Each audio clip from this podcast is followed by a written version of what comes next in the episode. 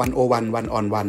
รายการทอล์กตัวต่อตัว คุยรอบด้าน ถามตรง ตอบลึก เรื่องการเมืองเศรษฐกิจ สังคม วัฒนธรรม และวาระโลก โดยกองบรรณาธิการดีวันโอวันดอทเวิลด์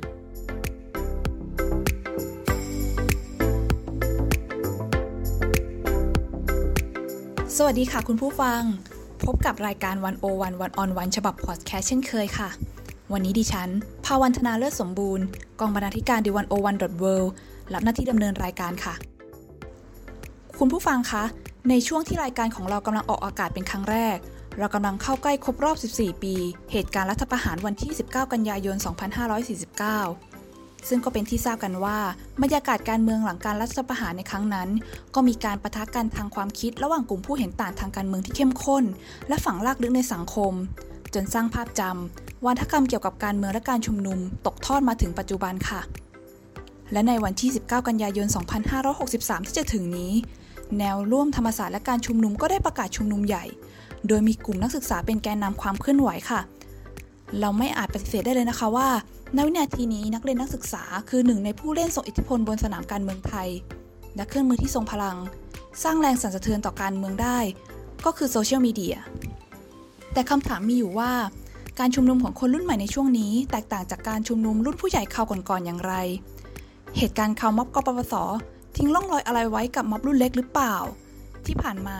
โซเชียลมีเดียถูกใช้สร้าง หรือบ่นทำลายประชาธิปไตยในไทยแบบไหน วันนี้วันโอวันสนทนากับดรเอมสินเพงนักวิชาการด้านรัฐศาสตร์จากมหาวิทยาลัยซิดนีย์ผู้ศึกษาความเคลื่อนไหวทางการเมือง และสื่อใหม่ในภูมิภาคเอเชียตะวันออกเฉียงใต้ เพื่อย้อนมองการชุมนุมและการเมืองไทยในวันวานทั้งในบริบทโลกจริง และโลกออนไลน์ ที่มีอิทธิพลต่อการชุมนุมของคนรุ่นใหม่ในปัจจุบัน พร้อมวิเคราะห์กระแสความเคลื่อนไหวของนักเรียนนักศึกษา ว่ากำลังพัดพาประเทศไทยไปในทิศทางใด และต้องฝ่าด่านอะไรบ้าง ถ้าเราต้องการความเป็นประชาธิปไตยที่แท้จริงค่ะ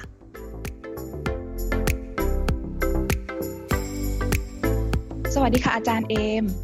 สวัสดีค่ะ ค่ะ ตอนนี้ทราบมาว่าอาจารย์เนี่ยอาศัยอยู่ที่ซิดนีย์แต่ว่าก็มีการติดตามการเมืองไทยมาโดยตลอดนะคะ อย่างแรกที่อยากจะถามก็คือรู้สึกยังไงบ้างคะกับกระแสการออกมาชุมนุมของนักศึกษา หรือกระทั่งนักเรียนมัธยมในช่วงนี้บ้าง คนในคนไทยในต่างประเทศเนี่ยเขาพูดคุยถึงเรื่องนี้มากน้อยแค่ไหนคะอาจารย์ บอกตรงๆว่าตื่นเต้น เพราะว่าดีใจเนื่องจากว่าเป็นนักวิชาการทำเรื่องเกี่ยวกับการประท้วงก็สำหรับอาจารย์ก็มี มีอะไรที่เราเราสนใจอยู่แล้ว ได้เกิดขึ้นอีกหลังจากที่เงียบหายไปสักพัก ก็ส่วนตัวเกี่ยวกับเรื่องงานก็ดีใจ เพราะได้ติดตามปรากฏการณ์ใหม่ของการเมืองไทย แล้วก็ซิดนีย์เนี่ยเป็นเมืองที่มีคนไทยอยู่อันดับสามมากที่สุดในในโลกรองจาก LA กับเบอร์ลิน ซึ่ง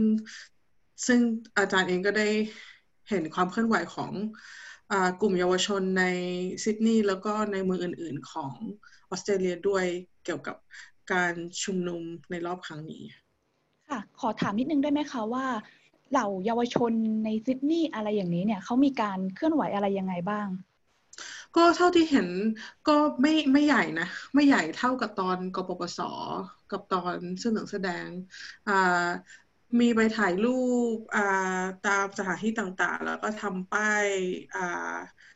ทำทำป้ายสนับสนุนกลุ่ม เยาวชนปลดแอกประชาชนปลดแอกอย่างเงี้ยยังยังยังไม่ใหญ่มาก แต่คิดว่าอาอาจจะเริ่มเพิ่มขึ้นเรื่อยๆ คือตอนนี้ก็ออสเตรเลียก็ยังอยู่ในภาวะที่ไม่ปกติ ก็จะทำให้การชุมนุมหลายคนทำไม่ได้ ทำทำให้อาจจะลิมิตจำนวนของคนที่สามารถไปชุมนุมหรือแสดงออกอแสดงออกสนับสนุนการการชุมนุมในเมืองไทย แต่คิดว่าการชุมนุมของคนเยาวชนที่นี่มันเน้นความเป็นครีเอทีฟอยู่แล้ว ก็อาจจะเล่นดูคอนเทนต์เล่นดูการใช้สื่อต่างๆ ที่จะให้ให้ดูจุดประสงค์ของการดูจุดประสงค์ของของของของคนใน คนที่เขาสนับสนุนเรื่องต่างๆที่เยาวชนไทยสนใจ อาจจะไม่เหมือนกับที่เมืองไทยเป๊ะ เพราะว่าจำนวนคนได้น้อย แล้วก็ไม่สามารถรวมกลุ่มกันได้หลายคน แต่คิดว่าแมสเซจต่างๆ น่าจะขายกัน ค่ะ มีอย่างหนึ่งที่อาจารย์พูดถึงเมื่อกี้ก็คือการชุมนุมครั้งนี้มันค่อนข้างจะเป็นปรากฏการณ์ใหม่ในสังคมไทย ซึ่งนักวิชาการหลายคนเนี่ยก็พูดเหมือนกันว่าปรากฏการณ์การเคลื่อนไหวของนักเรียนนักศึกษาตอนนี้มีความพิเศษ แตกต่างไปจากการชุมนุมอื่น ๆ ในอดีตของไทยมาก ในสายตาอาจารย์เนี่ยมีความเห็นเรื่องนี้ว่ายังไงคะแล้วก็ถ้าเกิดเราเทียบกับการชุมนุมของคนรุ่นใหม่ในต่างประเทศเนี่ยการชุมนุมในไทยมันพิเศษไปกว่าที่อื่นจริง ๆ หรือเปล่า ถ้าเทียบกับในการชุมนุมทางการเมืองของไทย ตั้งแต่สมัยพันธมิตรเนี่ยเกือบยี่สิบปีมาแล้วเนี่ย การชุมนุมรอบนี้มีข้อแตกต่างหลัก ๆ อยู่สามข้อข้อแรกคือการมีส่วนร่วมและมีเป็นผู้นำของกลุ่มเยาวชนในระดับมัธยม ซึ่งแตกต่างมากกับ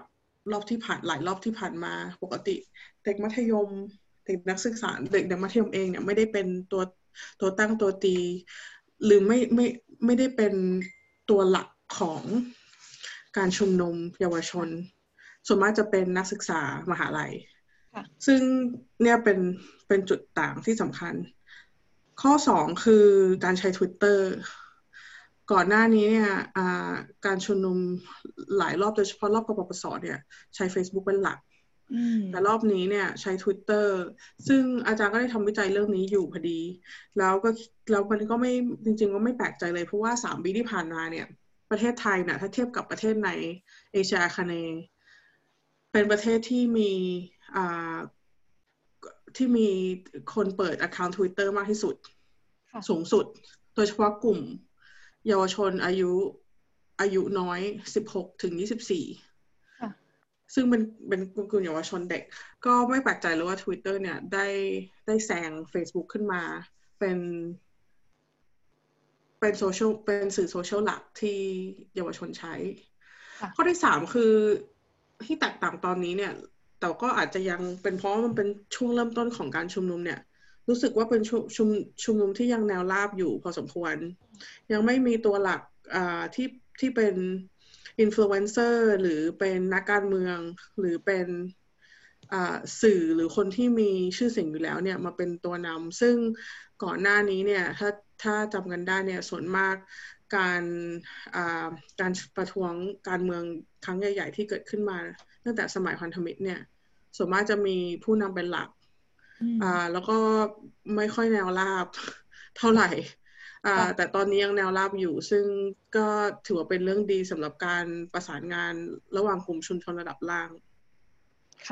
ถ้าเทียบกับต่างประเทศคิดว่ามีการก็มีการเรียนรู้พอสมควรนะ โดยเฉพาะเรียนรู้จากเคสของฮ่องกง การใช้การที่การที่จะพยายามสร้างมวลชน โดยที่ไม่มีไม่มีผู้นำ ไม่มีการจัดระเบียบที่เป็นท็อปดาวมันทำให้มวลชนมีมีความยืดหยุ่นสูง สามารถเปลี่ยนหัวข้อเพิ่มหัวข้ออความสนใจ เพิ่มอิชชูของคนของสิ่งที่คนสามารถที่จะดึงขึ้นมาพูดได้โดยที่ไม่มีเหมือนกับไม่มีโปรแกรมหลักเป็นเป็นตัวฟิกซ์ว่าเออเราจะต้องพูดแค่เรื่องนี้เรื่องนี้ ซึ่ง มันมีประโยชน์สำหรับการที่จะสร้างมวลชนให้เพิ่มมากขึ้น แต่อาจจะมีปัญหาในภายหน้าเวลาที่จะต้องตัดสินใจอะไรที่สำคัญอย่างเช่น เราจะเราจะประสานงานกลุ่มไหนอีกเราจะมีข้อเรียกร้องสำคัญที่สุดสามข้อคืออะไร คือการตัดสินใจหลัก ๆ อย่างเงี้ย มันจะต้องใช้ก ลุ่มคนบางคนที่เป็นผู้นำของกลุ่มย่อยๆ เข้ามาตัดสินใจ เพราะว่าถ้าใช้ถ้าทุกคนถ้าทุกคนมีเสียงที่จะพูดได้อะมันจะมันจะเคลื่อนใหญ่เคลื่อนไหวยากซึ่งนี่ก็เป็นทั้งข้อดีแล้วก็ข้อเสียของการชุมนุมแบบแตกตัวหรือลักษณะระนาบในหลาย ๆ พื้นที่ด้วยหรือเปล่าคะใช่แล้วก็คือการใช้การใช้สื่อโซเชียลเป็นหลักในการ ในในในการประสานงานอะ่ะ มันมีข้อดีและข้อเสีย ข้อดีคือใครก็ได้เข้ามาค่ะ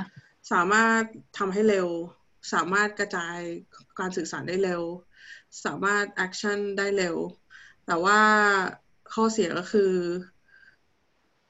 เวลาคนเข้ามาใช้เยอะ มันต้องมีคนจัดระเบียบอยู่ดี มันทำให้มันทำมันไม่สามารถ crowd source ทุกอย่างได้ นอกจากจะอาจจะเริ่มใช้แอปพลิเคชันขึ้นมาหรืออะไรอย่างนี้ มันมันทำให้การตัดสินใจสำคัญทำลำบาก แล้วก็การดึงการดึงทรัพยากร อย่างเช่น ถ้าเราลองคิดถึงตอนอชุมนุมกปปสเนี่ยจำได้ไหมลุงกำนันแกเรียไล่เงินด้วยถังพลาสติก เดินตามคนเอาเงินให้อย่างเงี้ย คือการที่การการที่จะการใช้สื่อโซเชียล manage การเคลื่อนไหวทางการเมืองเนี่ย มันมันก็มีมันก็มีลิมิตของมันคือมันมันจะต้องถึงจุดที่ต้องใช้เงินประสานงานโดยเฉพาะที่ถ้าจะมีการชุมนุมรอบใหญ่ที่นอกสนามไม่ไม่ไม่ได้อยู่ในออนไลน์ที่ที่เป็นการชุมนุมบนท้องถนนเนี่ยมันต้องใช้ทรัพยากรแล้วการหาทรัพยากรบางทีเนี่ย มันจะต้อง ใช้การประสานงานขององค์กรต่างๆ ที่ทำออนไลน์อย่างเดียวไม่ได้ แล้วอย่างที่เขามีการเปิดบัญชีโดเนทให้ทุนอะไรอย่างนี้ทางโซเชียลมีเดียอาจารย์ก็คิดว่ามันยังไม่ค่อยจะมีประสิทธิภาพหรอคะ ไม่รู้สิว่าเขาได้เงินพอหรือเปล่า ที่จะยกระดับในการกระจายในในการในการเพิ่มมวลชน คิดว่าส่วนหนึ่งเนี่ย มันก็ต้องมีการประสานงานเพิ่มขึ้นใช่ไหมยิ่งมีคนมาเยอะขึ้น ต้องดูเรื่องเกี่ยวกับความปลอดภัยจะต้องมีคือประสานงานทุกอย่างทางโซเชียลมีเดียอย่างเดียวมันมันทำลำบากมันจะต้องมีคนที่อยู่เบื้องหลังทำเจอคุยกัน face to face คุยกันคุยกันต่อหน้า ว่าจะตกลงจะยังไงใครมาตัดสินใจ ซึ่งเรื่องอย่างเงี้ย มันจำเป็นแต่ว่ามันทำให้ มันทำให้มองเห็นภาพว่าเราไม่สามารถที่ทำให้คนทุกคนที่เข้ามาร่วมร่วมชุมนุมครั้งเนี้ย มีความเท่าเทียมกันได้ มันจะต้องมีจุดหนึ่งที่มีคนบางคน กลายมาเป็นผู้นำของกลุ่ม ไม่ว่าตั้งใจหรือไม่ตั้งใจ เพราะเขาเขาต้องเป็นคนที่ตัดสินใจเรื่องพวกนี้ คนประสานงานต้องเป็นคนตัดสินใจ แทนคนกลุ่มจำนวนมากว่าตกลงเราจะมีพิธีการยังไง เราจะดึงเงินมาใช้ยังไง คือเป็นถึงมันเขาเรียกเขาเรียกว่าอ่า unintentional leader คือผู้ผู้นำผู้นำที่ไม่แบบไม่ตั้งใจ คือไม่ได้อยากมีแต่ว่ามันจำเป็น ซึ่งตอนนี้ก็เกิดขึ้นมาแล้ว แล้วมันทำให้รัฐบาลเนี่ย ฝ่ายรัฐบาลเองก็สามารถ โฟกัสกับคนกลุ่มเหล่านี้ได้ว่าเขาเป็นผู้นำแต่จริงๆแล้วว่าจริง ๆ แล้วมวลชนไม่ได้อยากจะมีผู้นำแต่มันเป็นความจำเป็น มันก็ทำให้ผู้นำโดยโดยไม่ตั้งใจเหล่านี้เนี่ยโดนโฟกัสลงมาได้ โอเคค่ะ แล้วการจัดกลุ่มผู้ชุมนุมที่เราอาจจะเห็นว่าเป็นมีแกนนำหลักๆ เป็นนักศึกษาหรือนักเรียนเนี่ย อาจารย์คิดว่ามันเป็นจุดอ่อนหรือเปล่าคะ ในสังคมที่เราอาจจะเรียกได้ว่าค่อนข้างให้ความสำคัญกับระบบเคารพอาวุโสอย่างมาก ไม่นะ คิดว่าเป็นการเพิ่มโซเชียลคาปิตอลของเราที่ดีอะคือสิ่งเหล่านี้มันใช้ประสบการณ์อะถ้าลองไปดูกลุ่มผู้นำของม็อบต่างๆ ที่ผ่านมาในเมืองไทยอะม็อบการเมืองอะ คนเหล่านี้ส่วนมากเป็นผู้นำชุมชน หรือเป็นผู้นำแรงงาน หรือเป็นผู้นำสื่อเป็นเป็นนักการเมืองกันทั้งนั้น คือพวกนี้เป็นคนที่มีประสบการณ์จัดชุมนุมอยู่แล้ว หรือจัดเอาดึงคนเข้ามาด้วยกัน แล้วเราคิดว่าการที่เยาวชนเหล่านี้ได้มีโอกาสที่จะทำในจุดตรงเนี้ยเองอะ่ะมันไปเสริมสร้าง skill ให้เขาอะ่ะ ซึ่งสำคัญมาก เพราะมันมันต้องใช้ skill อะ่ะมันคนไม่ใช่ใครก็ได้ขึ้นมา พูดเก่งก็ขึ้นมาขึ้นมาจัดชุมนุมได้มันมันมันต้องใช้ skill จริงๆ เลยคิดว่าดีแล้วแหละ ที่เขาได้มีโอกาสได้ ได้ลองทำภาคสนามเอง จะได้จะได้มีประสบการณ์ แล้วก็จะได้สามารถไปอ่า improve ได้ว่า เออ เขาจะทำยังไง แล้วก็จะได้ไม่ต้องไปพึ่งพาผู้ใหญ่ คิดว่าเด็ก เด็กก็มีการสื่อสารของเขาที่ที่มัน work เราคิดว่าเป็นสิ่งที่ดี คนที่จุดประกายเรื่องเนี้ย คือพรรคอนาคตใหม่จุดประกายเรื่องนี้กับเด็กเยาวชนเด็กเด็กมัธยม เพราะว่าตั้งแต่ปีที่แล้ว ตั้งแต่สองปีที่แล้วตอนที่พรรคอนาคตใหม่หาเสียงคืออาจารย์เองก็ไปสัมภาษณ์ สสพรรคคนใหม่ทั้งปีเมื่อปีแล้วยังไม่ได้เขียนรายงาน เพราะว่าพักยุบไปแล้ว เขียนไม่เสร็จเขียนไม่ทันพักยุบเร็วคือเขาได้ไปทำให้เด็กเด็กมัธยมเหล่านี้ตื่นตัวมากกับการที่จะคิดว่าเรื่องการเมืองไม่ใช่เรื่องไกลตัว แล้วก็เป็นสิ่งที่เขาสามารถที่จะ get involved ได้โดยตรง ซึ่งคิดว่าเป็น เป็นการปลุกเป็นการปลุก เออเป็นการปลุกให้เขาตื่นถึงคิดถึงคิดถึงสิทธิทางการเมืองของเขาโดยที่รู้สึกเหมือนหลับไหลมานานนะตั้งแต่มีรัฐประหาร แล้วก็เติบอาจจะเติบโตมาพ่อแม่ไม่ได้แบบปลูกฝังให้เรื่องคิดเรื่องการเมือง พ่อแม่คนไทยนะอนอกจากอยู่อยู่บ้านที่แบบพูดเรื่องการเมืองตลอดเวลาก็ไม่ได้ปลูกฝังว่าต้องแอคทีฟทางการเมือง ก็เป็นจุดดีที่พรรคอนาคตใหม่เหมือนไปเหมือนไปจุดไฟไว้อะแล้วพอมาถึงจุดนี้ เขาก็รู้สึกว่า เออได้เห็นตัวอย่างของรุ่นพี่ที่เป็นเด็กนักศึกษามหาลัย แล้วมันไปมันไปมันไปมันมีอินสปิเรชันให้เขาได้ก้าวออกมาเราสนสนใจที่จะทำกิจกรรมการเมืองเองอาจจะอาจจะพูดคร่าวๆได้ว่า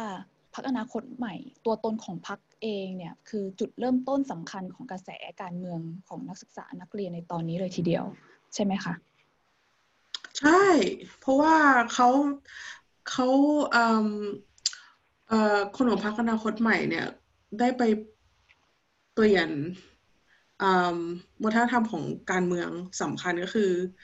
การที่เด็กไม่จำเป็นจะต้องเด็กสามารถแสดงออก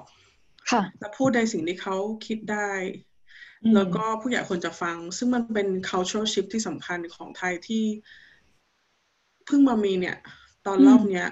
พักอนาคตใหม่นี่แหละ เพราะว่าทุกคนที่อยู่ในพักนี้ แล้วก็ผู้สนับสนุนของพักเนี่ย พูดตรงมากพูดตรงยังไงคะ ไหนลองเล่าให้ฟังคือพูดอย่างที่คิดหลายคน ไม่ได้เกรงใจ ไม่ได้ไม่ได้ไม่ได้อยู่ใน ไม่ได้อยู่ในกรอบของอ ความเป็นไทยที่ที่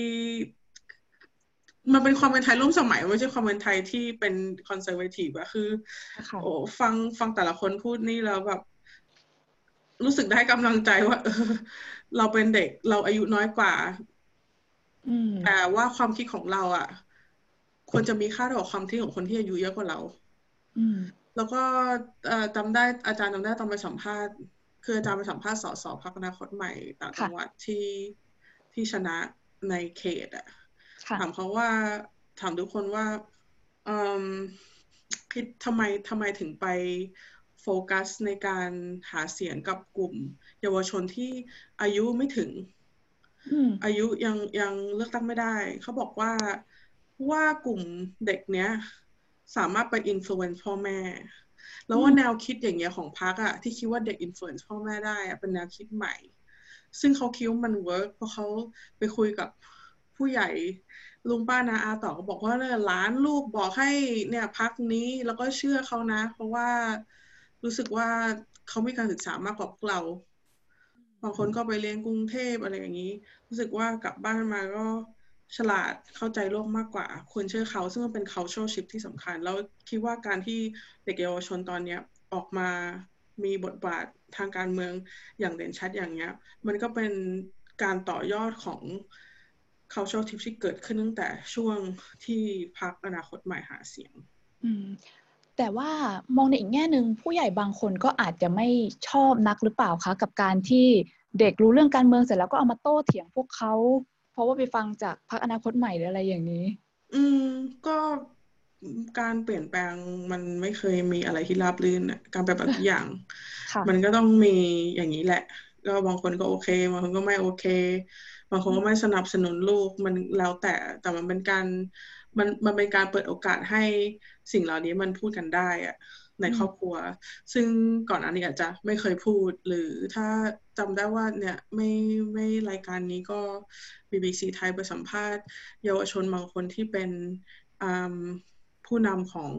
กลุ่มย่อยๆ ในโรงเรียนมัธยมต่างๆ ว่าเออทำไมถึงมามีบทบาททางการเมืองก็บอกว่าพ่อแม่นั่งดูข่าวเนชั่นทุกวันกอกใส่หูอะไรเงี้ย คือเหมือนกับว่า พ่อแม่อาจจะไม่ไม่ได้ตั้งใจจะแบบล้างสมองลูกอะไรอย่างนี้ แต่ว่าไม่ได้เปิดโอกาสให้เขาได้เห็นถึงข้อมูลที่แตกต่าง แล้วเขาก็ไปหาข้อมูลเองส่วนมากทางทางโซเชียลนี่แหละ แล้วก็มาประติประต่อความคิดเองว่าเขาคิดยังไง แล้วเขาก็อาจจะอ่าบอกพ่อแม่ ว่าเขาคิดอย่างนี้ บางคนก็ไม่บอกบางคนก็ไปชมนุมไม่บอกพ่อแม่แล้วแต่ แล้วแต่คิดว่าแล้วแต่ว่า negotiate กันยังไงภายในครอบครัว เหมือนกับตอนที่พวกเราไม่รู้อายุเท่าไหร่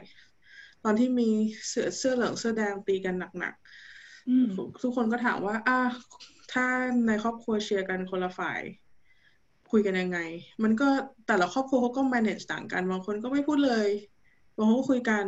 บางคนก็ยอมรับในความแตกต่างบางคนก็ไม่ยอมรับเลิกคุยกันมันก็แล้วแต่ครอบครัว จริงหรือเปล่าคะเราจะได้ยิน หรืออาจจะมองประมาณว่า การที่มีม็อบนักศึกษา หรือมีแกนนำเป็นนักเรียนนักศึกษาต่าง ๆ เนี่ยทำให้รัฐอาจจะมีแนวโน้มจัดการกับม็อบเหล่านี้ได้ยากขึ้นหรือควบคุมได้ยากขึ้น เพราะว่าความที่เขาอาจจะ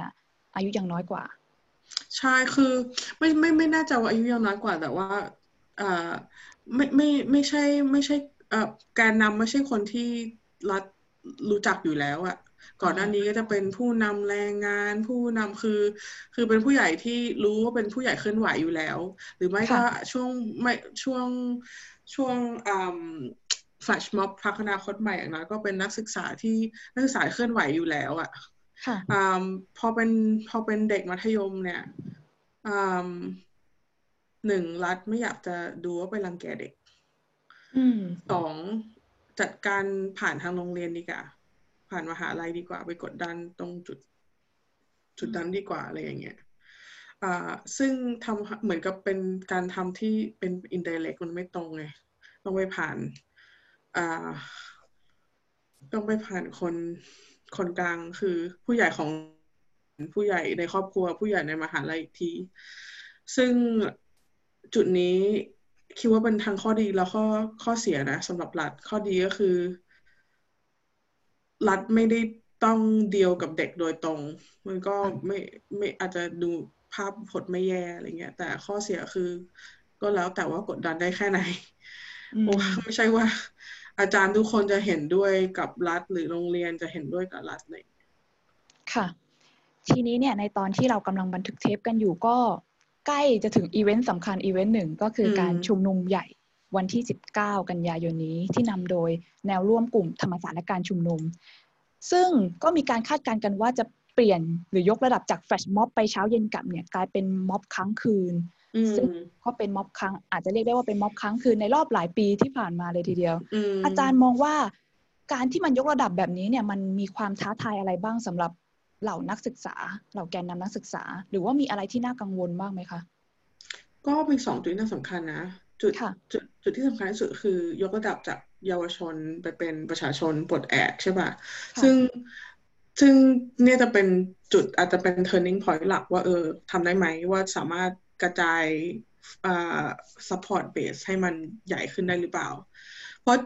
จนกระทั่งจุดนี้ยังยังยังเป็นเยาวชนอยู่เป็นหลัก เป็นโฟกัสหลักอยู่ ซึ่งทำให้แคมเปญต่างๆ การสื่อสาร communication การใช้มีม การใช้แฮชแท็กเนี่ย มันค่อนข้างโฟกัสไปกับคนอายุน้อย เหมือนกับค่อนข้างทำให้คนที่อาจจะอายุเยอะกว่าหรืออเป็นรุ่นพ่อรุ่นแม่เนี่ย เหมือนกับเขาลังเลที่จะมีส่วนร่วมเพราะมันเหมือนกับเขาไม่เขาไม่เขาเขาไม่เก็ต culture อะไรอย่างงี้ใช่ป่ะ นี่ก็เป็นการท้าทายหลักในเรื่องการ การเพิ่มมวลชนระดับล่าง แต่ที่แล้วก็สิ่งที่สำคัญอีกอีกอันนึงคือเรื่องโลจิสติกเพราะว่าทำได้ไหมเพื่ออย่างที่พูดเรื่อง finance การการการการต้องใช้ใช้เงินใช้ทรัพยากรในการจัดชุมนุมใหญ่ที่ค้างคืนมันมันต้องใช้ skill เยอะอะ ซึ่งก็ดีก็ก็ กลุ่มนักศึกษามหาธรรมศาสตร์ที่ที่เป็นตัวตั้งตัวตีก็ได้ใช้ skill ตัวนี้ลองดูว่าทำทำทำเองได้ไหม แล้วเงินที่สามารถไปไปได้ได้มาบริจาคเนี่ยมันพอไหม เพราะว่าบางที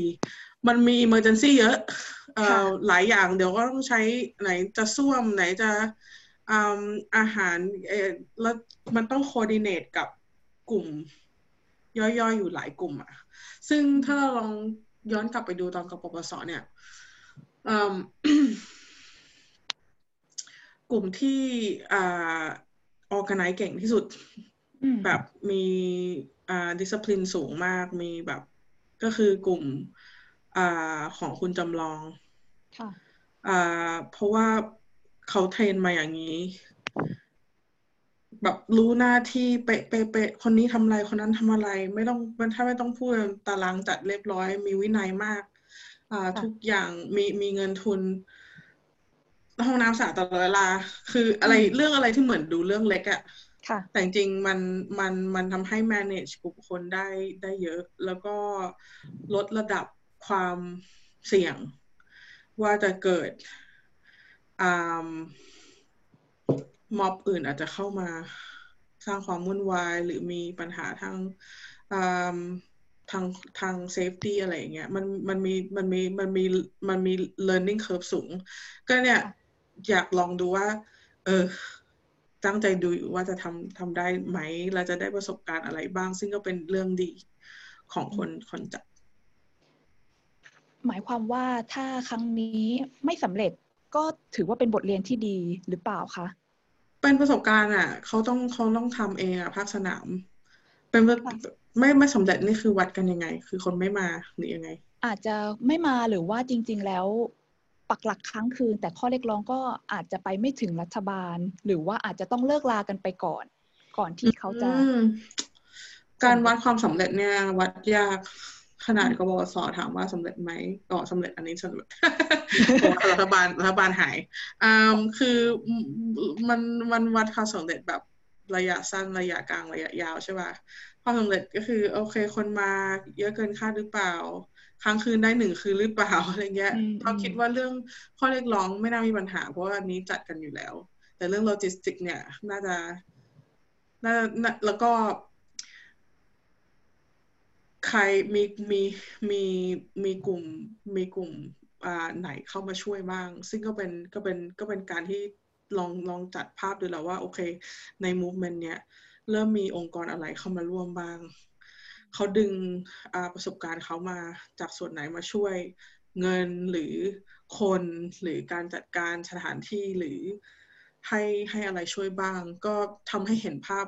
ดีขึ้นว่า เออตกตกลงไอ้ประชาชนปลดแอกเนี่ย มันมีข้างในเนี่ยมันมีอะไรบ้างนอกจากคนที่แบบมาเพราะว่าเห็น Twitter hashtag แต่มันจะมีเริ่มมีองค์กรเพิ่มมากขึ้นเพราะองค์กรอะไรเนี่ยเขาก็มีประสบการณ์ของเขาอยู่แล้ว ซึ่งก็ดีจะได้จะได้เห็นภาพชัดขึ้นว่าตกลง การประท้วงของประชาชนปลดแอกนี่คือ มีใครบ้างทีนี้เนี่ยในช่วงของเมื่อหลายปีก่อนที่เป็นม็อบกปปส หรือว่าม็อบนปชอะไรต่างๆ เราก็จะเห็นการแบ่งฝักแบ่งฝ่ายชัดเจนเป็นฝั่งสีเหลืองกับสีแดง แต่ในปรากฏการกระแสสังคมการชุมนุมตอนเนี้ย มันมีภาพของการแบ่งฝักแบ่งฝ่ายอย่างนี้บ้างหรือเปล่าคะอาจจะเป็นเด็กกับผู้ใหญ่หรืออะไรอย่างนี้ หรือว่ามันไม่ชัดเจนขนาดนั้น ไม่นะเรื่องเรื่องเรื่องเรื่อง ideology ภาษาไทยภาษาไทยอะไรนะ ideology ก็ได้ค่ะเออโอ้เมื่อกี้เพิ่งนึกออกแต่ตึกไม่ออกละเรื่องเรื่อง ideology นี่ชัดใครต่อต้าน เผด็จการกับไม่ต่อต้าน ซึ่งก็เป็นแนวเดียวกับกับแดงอะของเสื้อแดงนปชมาก่อน อันนี้เรื่องเรื่องเรื่องจุดยืนชัดนะ ค่ะ แต่โอเค ยอมรับว่ากลุ่มเยาวชนโดยเฉพาะเด็กมัธยมเขาก็มีเรื่องอื่นที่เขาเขาไม่พอใจ อย่างเช่น เรื่องวัฒนธรรมการตัดผมวัฒนธรรมการศึกษาที่ไม่เท่าเทียมนู่นนี่นั่นแต่ว่าจุดหลักอะชัดชัดมาก แบ่งแบ่งเส้นได้ แล้วก็เป็นการดึงวาทกรรมของสมัยนั้นมาใช้แสดงว่าการแบ่งแยกทางการเมืองของแสดงยังยังชัดอยู่ แต่เปลี่ยนเปลี่ยนเวอร์ชันใหม่ มีมีมี generation ใหม่มา แล้วก็มีเรื่องมีมีมีเรื่องเพิ่มขึ้น แต่ว่าการใช้วัฒกรรมอย่างเซลิมยังยังไม่เห็นคนใช้อ่าอัมมาดอะไรเงี้ยนะ การดึงวัฒกรรมเก่ามาใช้ แล้วมันมันยังสามารถใช้แล้วคนเก็ตอะเด็กโดยเฉพาะเด็กอะแสดงว่ามันมันยังมีความสำคัญนะ แล้วก็คนเข้าใจว่า เออ ถึงแม้ว่าถึงแม้ว่าการต่อสู้เสนอแสดงเนี่ย ดูเหมือนผ่านไปสิบปีแล้วแต่ว่า ไม่มีอะไร ไม่ไม่ไม่ไม่มีความคลี่คลาย ความขัดแย้ง ยังเหมือนก็ยังมีกระแสตกทอดมาจนเออเออซึ่งก็ดีก็ก็น่าสนใจว่าเออทำไมบางวัฒกรรม มันยังใช้ได้คนอย่างเกตบางวัฒกรรมแบบ ไม่มีไม่มีใช้ก็เลยคิดว่า เออ เวลาเวลารอบเนี่ย จะยกระดับเป็นประชาชนปลดแอกแล้วก็จะมีคนอายุอายุเยอะขึ้นน่ะ ที่เป็นอ่าที่มาจากรุ่นตอนที่สู้กันเสนอแสดงมา อาจจะมาขึ้นเวทีมาพูดบ้างเนี่ยอยากรู้ว่าเขาจะใช้วัฒกรรม เก่าเพิ่มขึ้นอีกไหม แล้วถ้าใช้เนี่ยมันเกิดแฮชแท็กขึ้นหรือเปล่า ซึ่งเคยเช็คดูเด็กมันเก็ตเปล่าอะไรเงี้ยเออเพราะว่าแบบผู้ใหญ่แบบนั่งตมานั่งพิมพ์ Google แฮมทาโร่คือใครวะ ขนาดพี่เอแบบแฮมทาโร่เลยนะมันเออคือไม่แน่ใจมันก็ค่อนข้างเฉพาะทางประมาณเออ แล้วก็แบบพวกเกเอเคพ็อปอะไรเนี้ยตามไม่ทันเออ ก็เลยยังดูว่ามันมีไม่ พี่ไม่คิดว่ามันเป็นเรื่อง generational divide นะ ค่ะ พี่ว่าเป็นเรื่อง political divide เออ ซึ่งมันต่อยอดมัน transcend generation อะซึ่งซึ่งสซึ่งแล้ว transcend ไม่ใช่ transcend แบบ พ่อแม่เหลืองลูกเหลืองไงพ่อแม่เหลืองลูกต่อต้านเออ ซึ่งมีมันมีมันมีความ diversify มากขึ้น ซึ่งก็แบบ แล้วการไม่ใช้การที่ไม่พูดเรื่องสีอะโดยตรงอะไม่พูดเรื่องสี คิดว่าดี เพราะว่ามันทำให้ดู inclusive มากขึ้นว่าเออคือจะไป คือจุดยืนชัดแมวเวทการ แต่ไม่พูดเรื่องสีคิดกันเอาเอง ซึ่งดีมันไม่มันทำให้ มันทำให้ไม่แบบไม่ limit ค่ะไม่ limit การการชุมนุมแต่ที่ที่ตอนเนี้ยกำลังกลัวอยู่ก็คือแบบตอนมีกลุ่ม loyalist มาชุมนุมแล้วเขาใส่เสื้อเหลืองกันอะ มัน มันไปมันไปรีพีทในเรื่องความแตกต่างที่เกิดขึ้นเนี่ยแล้วเขาเขาตัดสินใจที่จะใช้สี เข้ามาในจุดนี้ด้วย เออ มันก็เลย แล้วคนเสื้อแดงบางคนเห็นเหมือนกันไปไปร่วมชุมนุม ก็ใส่เสื้อแดง ใส่ใช้ซิมโบลบางอย่างของเสื้อแดง ก็คิดอยู่ว่า เออ มันมันจะมันจะทำให้คนอื่นทำตามไหมหรือว่าคนจะพยายาม ต่อต้านแบบโอเค เราจะไม่กลับไปหลุมเดิม เพราะถ้ากลับไปหลุมเดิมนี่ก็ก็น่าจะแบบแพทเทิร์นเดิมอะซึ่งเราอยากให้มันเออมันอยากให้มันหลากหลายกว่านั้น เพราะมันมันไม่ไปไหนเลยอะเนาะยี่สิบปีแหละค่ะ พูดเหมือนคนแก่นั่งเมืองไทยทีนี้เนี่ย ที่อาจารย์บอกว่ามันมีการยกวาทกรรมเก่า อย่างเช่นสลิมกับเข้ามาใช้ในยุคนี้อีกครั้ง อาจารย์มองว่าความหมายของวัฒกรรมเหล่านี้มันมีการเปลี่ยนแปลงไปหรือเสริมเติมแต่งอะไรมากขึ้นกว่าครั้งก่อนๆไหมคะ อืม คิดว่ารอบเนี้ย วัฒกรรมความรุนแรงยังไม่เยอะนะ เป็นวัฒกรรมแนวน่ารักมากกว่า ถึงน่ารัก เออถึงใช้สลิมก็แบบ แม่เป็นสลิมแบบว่าไม่ได้ไม่ได้พูดแบบด่า แต่ว่าพูดแบบประชดประชดแบบขำๆอะไรเงี้ย อาจจะมีเซนส์การจิกกัดเล็กๆน้อยๆเออใช่ ยังยังเป็นแบบอย่างนั้นอยู่คือเหมือนกับว่าไม่ได้แบบ confrontation รุนแรงเลยคิดว่า เออยังยังเหมือนกับเออเหมือนไม่ได้ไม่ไม่ได้แบบสมัยสมัยเสื้อเหลืองเสื้อแดงที่แบบวัฒกรรมค่อนข้างแรงอะค่อนข้างแบบ เธอไม่เห็นด้วยกับฉัน เธอไม่อยู่อีกฝั่งอะไรเงี้ยนี่ยังยังเป็นแนวแบบ ยังเป็นแนวน่ารักอยู่ ก็เลยคิดว่า เออ มันจะกลายเป็นวัฒกรรมที่มีความหมายรุนแรงมากขึ้นหรือเปล่า ถ้าเกิดว่ามีความรุนแรงเกิดขึ้นบนท้องถนน อืม คิดว่าตอนนี้ยังคิดว่าตอนนี้ยังออกเป็นแนวแบบ critical but cute โคตร critical but cuteอันนี้น่ารักดีค่ะ ค่ะ ประเด็นต่อไปที่อยากจะชวนอาจารย์คุยคือเรื่องเกี่ยวกับโซเชียลมีเดีย โดยเฉพาะที่อาจารย์บอกว่าการกระแสการชุมนุมรอบนี้เนี่ยมีทวิตเตอร์เป็นเครื่องมือหลัก ซึ่งก็อาจจะมองได้ว่าเป็นสนามทางการเมืองอีกแห่งหนึ่งไปแล้วในตอนนี้ในไทยถ้ามองดูให้ดีเนี่ย พื้นที่ทวิตเตอร์เนี่ยถูกยึดครองโดยคนอายุน้อยหรือคนรุ่นใหม่เนี่ยเป็นจำนวนมาก แล้วพอมีอีกฝั่งหนึ่งไปโต้แย้ง ก็อาจจะยังไม่สามารถป๊อปเท่า หรือว่าไม่สามารถสู้กระแสได้เลย อาจารย์คิดว่านอกจาก จำนวนผู้ใช้ที่เป็นคนรุ่นใหม่จำนวนมากเนี่ยมันมีปัจจัยอื่นๆไหมคะ ที่ทำให้ฝั่งผู้ใหญ่หรือคนที่มาจาก Facebook มันไม่สามารถสู้ในสนามทวิตเตอร์ได้ ก็ผู้ใหญ่ไม่ใช้ทวิตเตอร์มากยกเว้นนักการเมืองกับผู้สื่อข่าว แล้วก็จะแบบนักวิชาการบางคนมันเหมือนกับ ผู้ใหญ่ส่วนมากอยู่บน Facebook กับอ่าไลน์ใช่ป่ะมันก็เป็นภาคสนามที่แล้วก็ Twitter culture ในเมืองไทยมันค่อนข้าง มันค่อนข้างเอ็นไปทาง K-pop อปอนิเมะอะไรอย่างเงี้ยมันค่อนข้างเอ็นไปทางความสนใจของคนอ่ารุ่นรุ่นใหม่ด้วย ถ้าลองไปดูแฮชแท็กที่ที่ trending หรือหัวข้อที่คนชอบคุยกันที่ไม่เกี่ยวเรื่องการเมือง ก็จะเป็นเรื่อง pop culture เป็นเรื่องละคร เป็นเรื่อง K-pop เวลาดู profile profile picture ของผู้ผู้ผู้นำชุมนุมหรือผู้ร่วมชุมนุมในรอบนี้ก็จะเป็น ดาราเกาหลีนักร้องเกาหลีอะไรอย่างเงี้ย คือมันคือมันยังมันมี subculture ของมันอยู่ ซึ่งเป็นซึ่งเป็นเรื่องซึ่งเป็นเป็นเรื่องของความสนใจของคนคนคนรุ่นใหม่ มันก็โอเค คนรุ่นใหม่ก็ไปโดมิเนตใน Twitter แล้วก็ Twitter เนี่ยจริง ๆ แล้วอะอ่ามันเป็นมันเป็นสื่อที่ดีในการจัดจัดชุมนุมใช่ไหมเพราะว่าหนึ่งแฮชแท็กเนี่ยมันเป็น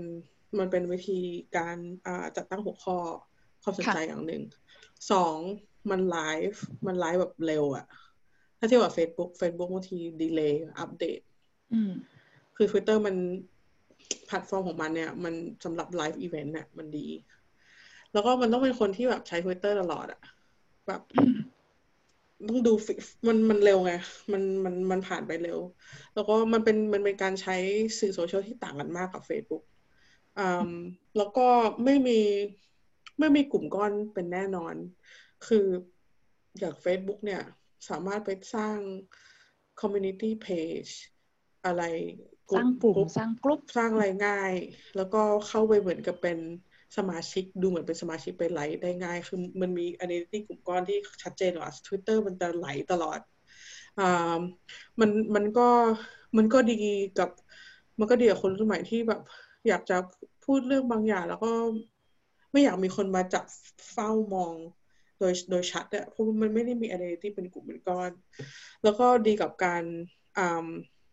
มีดีกับการชุมนุม การจัดการชุมนุมหรือการจัดแคมเปญเพราะว่ามันสามารถใช้แฮชแท็กเป็นการเป็นตัวจัดได้ แล้วก็แล้วก็สามารถเขียนไลฟ์ได้เร็ว แต่การสร้าง identity การสร้างกลุ่ม identity อะ ทำยากทาง Twitter เพราะพอมันแพลตฟอร์มมันไม่ มันไม่เอื้อให้ทำอย่างนั้นได้ง่าย คนไหลเข้าไหลออกไหลเข้าไหลออกตลอด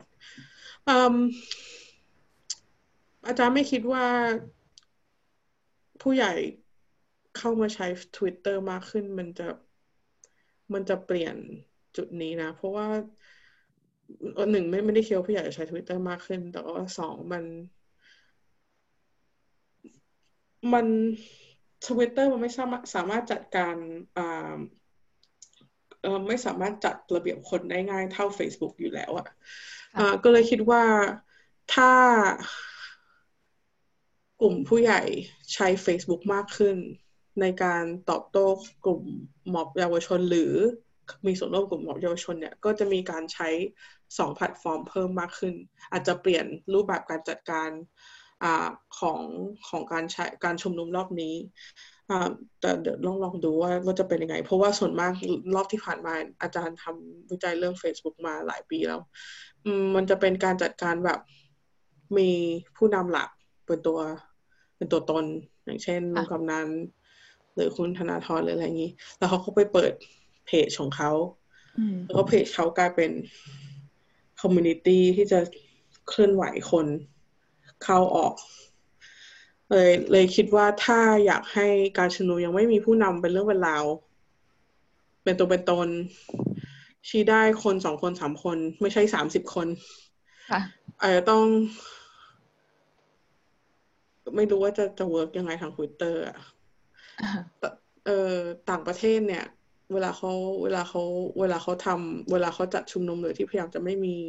ผู้นำแล้วก็ใช้ Twitter เป็นหลัก เขาก็จะ default กลับมากับ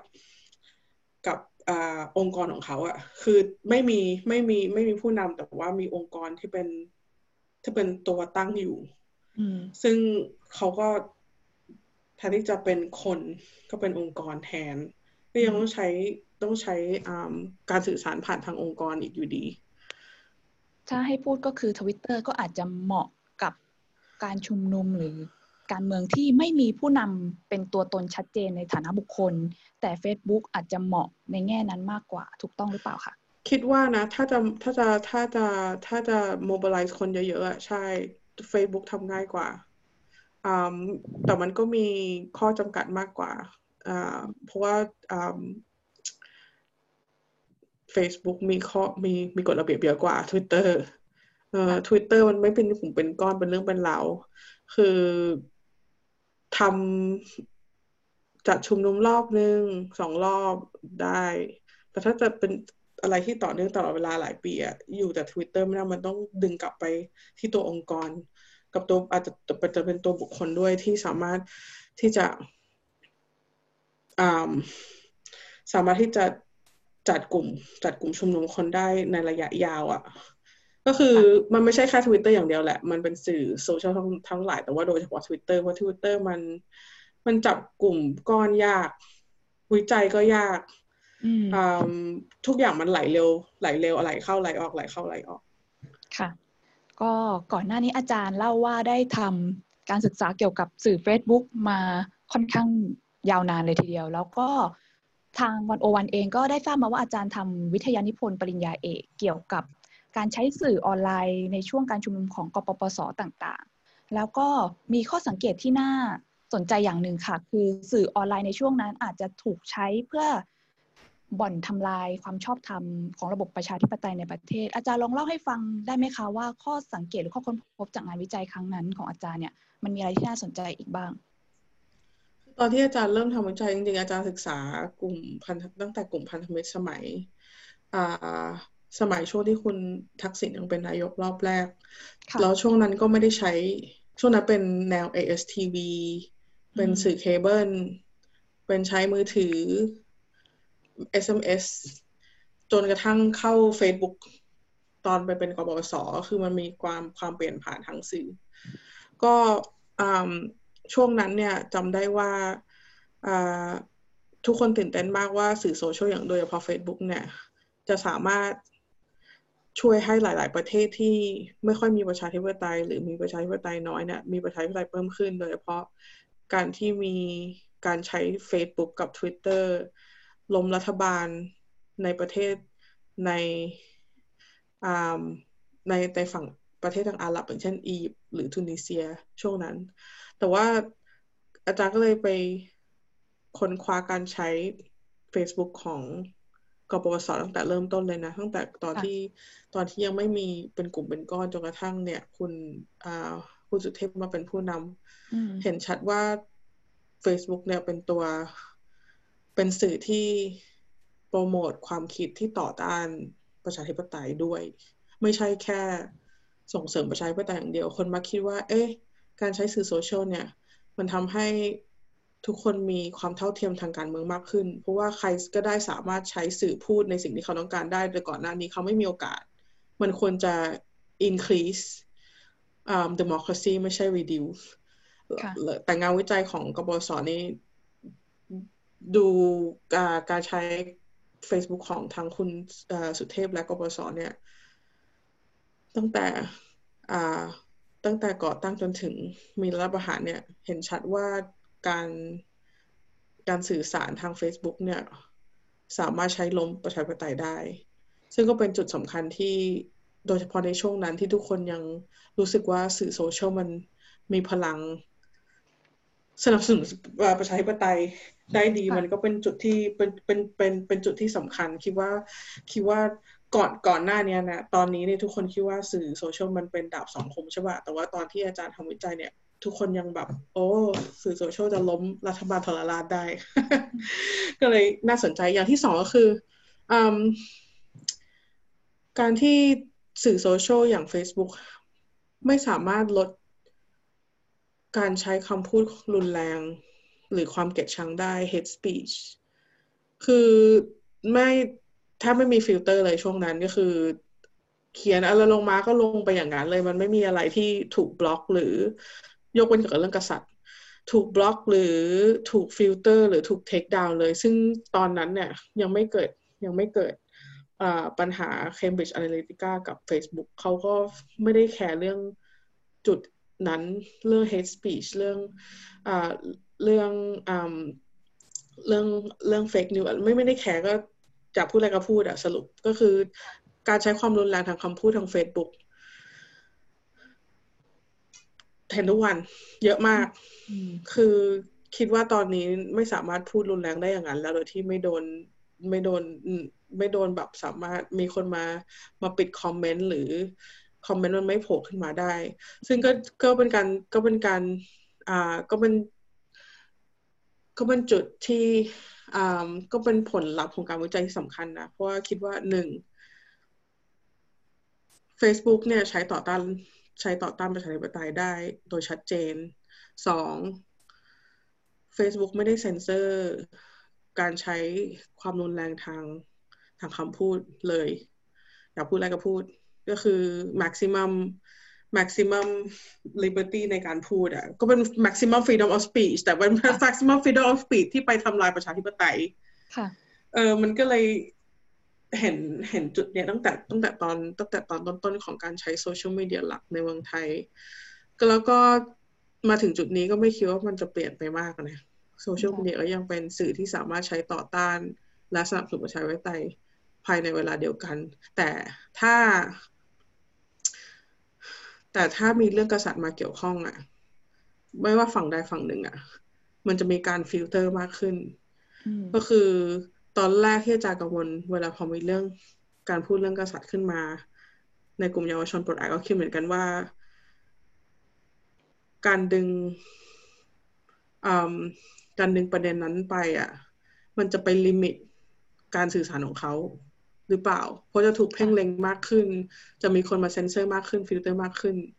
เพราะว่าดันไปพูดถึง เรื่องนั้นอะอืม ถ้าพูดเรื่องอื่นอะพูดเลย เต็มที่รุนแรงอะไรให้อาจารย์ยกตัวอย่างอย่างเป็นให้เห็นภาพชัดเจนขึ้นนิดนึงค่ะว่าเราที่ผ่านมาเนี่ย ผลการค้นพบของอาจารย์มันใช้โซเชียลมีเดีย reduce democracy ในประเทศในรูปแบบไหนบ้าง ใช้ผ่านทางโพสต์ ผ่านทางแบบรูปหรือใช้วัฒกรรมอะไรยังไงเที่ที่อาจารย์เห็นที่ผ่านมา ในคราวก่อนที่อาจารย์บอกว่ามันจะเป็นการ reduce อะค่ะ ก็กบปสอาจารย์ก็ดู Facebook โพสของกบปสและคุณสุเทพเนี่ย ปี ปีไทยอะไรจำไม่ได้สองห้าห้าสามไม่ใช่สองพันสิบสามสองพันสิบสามปีไทยแล้วสองห้าห้าเจ็ดสองห้าห้าหกค่ะ จนถึงรัฐประหารเนี่ย ทุกวันอ่านคือดูดข้อมูลออกมา มาวิเคราะห์ทุกวัน ก็ สามารถในหนังสือที่อาจารย์เขียนกำลังเนี่ยกำลังจะออกมาแล้วเนี่ย เรื่องเรื่องวิทยาพลเนี่ยมันมันแบ่งมันแบ่งหัวข้อออกมาได้เลยว่า มีหัวข้อเรื่องอะไรบ้าง ที่คนเชื่อเหลืองพูดกันเออซึ่งคนปปสกปสพูดกันเนี่ยในระยะสองปี ที่เขาอ่าสนับสนุนการมีมีบทบาทของทหารในการเมือง แล้วก็สนับสนุนการการการไล่นายก ยิ่งหลักออก ค่ะ มันสามารถมันมันใช้วิธีเขาเรียก topic modeling ก็เป็นวิธีที่สามารถดึง topic ออกมาได้เลย ในการใช้จำนวนจำ big data นะ เป็นเป็นเป็นข้อมูลทั้งหมด ก็สามารถวิเคราะห์ได้ว่า เออ คนกบศเขาพูดเรื่องอะไร เขามีเขาเขาพูดเขาทำไมเขาถึงสนับสนุนอ่ากปปสเขาสนับสนุนกปปสเพราะเรื่องนโยบาย หรือเพราะเขารักทหาร หรือเพราะเขารักเจ้า หรือเพราะเขาชอบลุง คือมันเป็นมันเป็นจุดอะไรที่ที่ที่เขาสนับสนุนซึ่งจริงซึ่งจริง ๆ แล้วอะการดูข้อมูลทาง Facebook อะมันดีนะ เพราะว่าเวลาเราไปชุมนุมอะเราได้ฟังแต่ผู้นำค่ะ คือโอเค อาจจะคุยกับคนชุมนุมข้างๆ บ้างอะไรอย่างเงี้ย แต่ว่าไม่เห็นภาพรวมเยอะมากว่า คนที่ไป หรือคนที่สนับสนุนที่ไม่ได้ไปประท้วงอะเขาคิดยังไงอืมซึ่งอาจารย์ก็เลยคิดว่าการดูข้อมูลใน Facebook มันมีคุณค่าอย่างสูงในการสามารถวิเคราะห์ว่าเออกลุ่มชุมนุมเนี่ยเขาคิดยังไงบ้าง เท่าที่ที่ที่อาจารย์ได้ได้ลองได้ได้วิจัยดูเนี่ย มันเห็นได้ชัดว่ามันมีภายในกลุ่มกบปสเองอะ่ะ มันแบ่งแยกกลุ่ม กลุ่มรักกลุ่มรักเจ้า กับกลุ่มที่เป็นประชาธิประชาธิปัตย์เก่าอะ่ะค่อนข้างแยกกัน แล้วกลุ่มรักเจ้ารักทหารเนี่ย เป็นกลุ่มน้อยเล็กมาก แต่พูดเยอะพูดบ่อยแอคทีฟทำให้ทำให้วอลลุ่มการการสื่อสารของเขามันมันดูเหมือนเขาเยอะอะแต่จริงๆกลุ่มเขาน้อยมากคือเขามีอิทธิพลสูง ซึ่งมันเป็นการการบอกว่าการบอกผ่านว่า สื่อโซเชียลเนี่ยสามารถทำให้กลุ่มคนเล็กๆอะ่ะมีอิทธิพลสูงเกินกว่าจำนวนคนที่เขามีอย่างหลาย มันเป็นมันเป็นเหมือนกับ เอ่อภาษาไทยเลยไมโครโฟน ไม่ใช่ไมโครโฟนแบบพูดอะไรนะโทรโขงโทรโขงสำคัญโทรโขงสำคัญ คือมันทำให้เหมือนเขาดู powerful เหมือนเขาดูคนเยอะเหมือนเขาพูดบ่อยเหมือนแต่จริงกลุ่มคนคนเล็กมาก แต่เขา active ซึ่งมวลชนเนี่ย ถ้าสมมติว่า คุณยอมให้กลุ่มเล็กแต่ active อะขึ้นมา dominate discussion น่ะมันสามารถ drive conversation ของ movement ได้ โดยที่คนใน movement เองที่มีคนปกติอะที่ไม่ได้พูดอะไรอะ่ะกับไม่มีคนรู้ว่าเขาคิดยังไงไงเออ มันแล้วการใช้สื่อโซเชียลทำเรื่องนี้ได้ง่ายมาก เพราะว่า ถ้าคุณแอคทีฟ แค่นั้นพอ หรืออาจจะไปจ้างคนมาช่วยพูดอย่างตอนนี้ก็มีพูดเรื่องการจ้างการจ้างคนมาเขียนคอมเมนต์จ้างคนอย่างเงี้ย ก็สามารถ drown out เสียงของคนที่เป็นส่วนใหญ่ของของกลุ่มได้ อืมซึ่งทำง่ายมากทางเฟซบุ๊กเห็นชัดเลยว่ากลายเป็นว่ากปปสเนี่ยพูดเรื่องเจ้ากับพูดเรื่องทหารตลอดทั้งที่กลุ่มคนรักเจ้ากลุ่มคนรักทหารเนี่ยในกปปสอะน้อย อืมอืมน้อยมาก แต่คนที่สนับสนุนกปปสเพราะเรื่องนโยบายเรื่องไม่พอใจอ่าเสื้อแดงเรื่องไม่เออเรื่องไม่ชอบความวุ่นวายเงี้ยเงียบ อืม อาจจะพูดพูดแต่พูดไม่มีสาระยังสู้สู้ลุงกำนันพูดอะไรที่ ไม่ไม่ได้เป็นเรื่องเป็นราว แต่คนที่เป็นกลุ่มเล็กที่เขาค่อนข้างแอคทีฟแบบ รักเจ้ารักทหารเนี่ย พูดเยอะพูดเป็นสาระเออมันก็เป็นจุดมันก็เป็นเป็นการวิจัยที่สำคัญ เพราะว่ามันทำให้เห็นภาพนี้ได้ชัดเจนขึ้นว่าเฮ้ยใครว่ามันเป็นคน active ที่สุดแล้วเขาพูดเรื่องอะไรแล้วทำไมทำไมทำไมกลายเป็นว่ากบสพูดเรื่องนี้ตลอดเวลาเพราะว่าเวลาเราดู comment เวลาเราดู discussion ของ Facebook เนี่ย คนที่โพสต์ comment น่ะคนแรกอะ่ะมันไปกำกับการพูดของคนถัดมา ถึงขนาดนั้นเลยนะคะ จริง เพราะว่าคนส่วนมากมันจะรีพายตอบโต้ไงอ่าคือถ้าสามารถ you เป็น most active comment ได้เนี่ย สามารถที่จะ influence discussion ทั้งหมดที่ตามลงมาได้ อืม อืม แล้วก็ไม่จำเป็นว่าต้องเป็นคน ไม่จำเป็นว่าต้องเป็นคนที่มีคนรู้จักเป็นใครก็ได้จริงๆแล้วอ่าค่ะ แล้วถ้าเกิดให้เทียบระหว่างตอนนั้นกับตอนนี้ล่ะคะ สื่อออนไลน์ในตอนเนี้ย มันยังถูก ใช้เพื่อเขาเรียกว่าอาจจะเป็นโทษแก่ประชาธิปไตยในประเทศหรือว่ามันมีคุณมากขึ้น มันถูกใช้ทั้งสองอย่างตลอดเวลาอยู่แล้ว เพียงแต่ว่าเราคนเราเรารู้สึกกับสื่อยังไงอะคือก่อนหน้าเนี้ยรู้สึกว่าคนไม่คริติคอลกับสื่อโซเชียลมากไงคิดว่ามันเป็นเรื่องดีตลอดเวลา แต่ตอนนี้เราก็เห็นภาพได้ชัดแล้วว่าสื่อโซเชียลสามารถใช้ทั้งทางบวกและทางลบ แล้วไอ้ตัวอัลกอริทึมเองอะของสื่อโซเชียลในแพลตฟอร์มต่างๆ มันก็เปลี่ยนยกตัวอย่างที่สำคัญที่สุดก็คือ Facebook เมื่อตั้งแต่มีปัญหา Cambridge Analytica เนี่ย Facebook เขาไปเขาเขาสูญเสียอ่า account ไปเยอะโดยเฉพาะในยุโรปสามสามล้านกว่า account คนแบบไม่เล่นแล้วอะไม่เล่นเฟซ เขาก็เลยไปทำเซอร์เวยสำรวจความคิดเห็นของคนที่ใช้ Facebook ว่า เออ คนใช้ Facebook เนี่ย เขาใช้ Facebook เพื่ออะไรเขาใช้ Facebook เขาแล้วเขาก็แล้วเขาก็รวมความคิดว่าเออ คนใช้ Facebook ส่วนมากมาใช้เนี่ยก็อยากจะติดต่อกับพ่อแม่เพื่อนพี่น้อง เขาก็เลยเปลี่ยนอัลกอริทึมแบบใหญ่ โดยที่ก่อนหน้านี้สมมติไอมีเพื่อนแปดร้อยคน ค่ะ ไอเข้ามาในฟีดก็จะเห็นเพื่อนอัปเดตตลอดทุกคนอืมแต่ตอนเนี้ยไอจะเห็นอยู่แค่สามสิบสี่สิบคน คือ Facebook algorithm เนี่ยเขาเขาไปคำนวณว่า คนที่ไอคนที่เราสนิทที่สุดอะคือคนที่เราแอคทีฟมากที่สุดทาง Facebook ด้วยก็คือคนที่เราตอบโต้คุยกันทาง Facebook ตลอดเวลา คนที่เราไปเม้นต์คนที่เราไปไลค์คนที่เราไปแชร์ไปแชร์รีโพสเนี่ยเป็นคนที่เราใกล้ชิดที่สุด ถ้าเขาสามารถที่จะเขาเรียก personal personalization เขาสามารถที่จะ personalize ex- user experience ให้ให้ให้คนที่ให้ดึงแต่คนที่เราสนิทอะคนที่ที่อัลกอริทึมมันคิดว่าเราสนิท เพราะว่าเราไปเม้นตลอดเวลา อยู่ในอยู่ในเฟซอะเราก็จะสามารถเราเราจะรู้สึกอยากใช้เฟซมากขึ้น อยากใช้ค่ะเฟซนานขึ้นอืมซึ่งมีมีมีความสำคัญทางการเมือง เพราะ มันหนึ่งข้อหนึ่งคือ ถ้าเราแอคทีฟอยู่กับคนที่เราคิดเห็นตรงกันตลอดเวลา เพื่อนที่เราไม่เห็นด้วย เพราะเราแต่เราไม่เราเราเราแบบเราโอเราโอเคเราเราเรายอมรับว่าเขาเห็นต่าง แต่เราไม่เคยไปเม้นต์ไม่เคยไปไลค์เพื่อนเหล่านั้นก็จะหายออกไปจากฟีด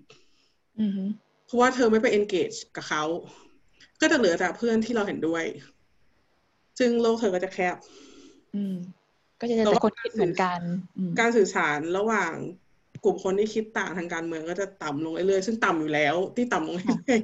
ๆเอ่อสองการพยายามที่จะไปอ่านสื่อข่าวที่เห็นแตกต่างกับเราอะ มันต้องใช้ความพยายามเพิ่มขึ้นอืมว่าถ้าเราอ่านแต่ข่าวในในสื่อที่เราชอบประชาไทยอะไรอย่างเงี้ยเราก็จะอ่านอยู่ในอย่างเงี้ยแล้วมันก็จะไม่ recommend สื่ออื่นที่เห็นต่าง เราต้องไปค้นคว้าเอาเอง มันมันต้องใช้ความพยายามมากขึ้น ที่ทำให้โลกเราแคบน้อยลง เพราะอัลกอริทึมมันมัน built in ให้ให้เราอยู่กับเฟซนานๆ การอยู่กับเฟซนานๆคือคุยกับเพื่อนที่เราคุยด้วยบ่อย เพื่อนที่เราเห็นเห็นด้วย อ่านสื่อข่าวที่เราชอบ ก็คือการเป็นการการที่เราจะเป็นคน critical เนี่ย มันต้องใช้ความพยายามมากขึ้น ยิ่งกว่าเดิม อืมอืมอันนี้เป็นการเปลี่ยนอัลกอริทึมหลักของ Facebook ซึ่งซึ่งมีผลโดยตรงทางการเมืองที่เราเราควบคุมไม่ได้อะนอกจากเราแบบ มีความรู้เพิ่มเติมมากคือเออมันเป็นอย่างนี้ แล้วก็เราพยายามที่จะบังคับตัวเองให้คุยกับเพื่อนที่เราเห็นต่าง ซึ่งเราควรทำจริง ๆ แล้ว แต่ว่าทุกคนก็บีซี่อะ เนอะค่ะจะไปหาเวลามานั่งคุยกับเพื่อน ที่เราไม่เห็นด้วย ใช้ความพยายามใช้ความพยายามมากขึ้นเอ่อปรากฏการณ์เห็นเหมือนกันหมดเนี่ย อาจารย์คิดว่ามันเกิดขึ้นในทวิตเตอร์ด้วยหรือเปล่าคะเพราะว่าเท่าที่เราสังเกตเทรนเนี่ย ตอนนี้คนรุ่นใหม่หรือคนเด็ก ๆ เนี่ยก็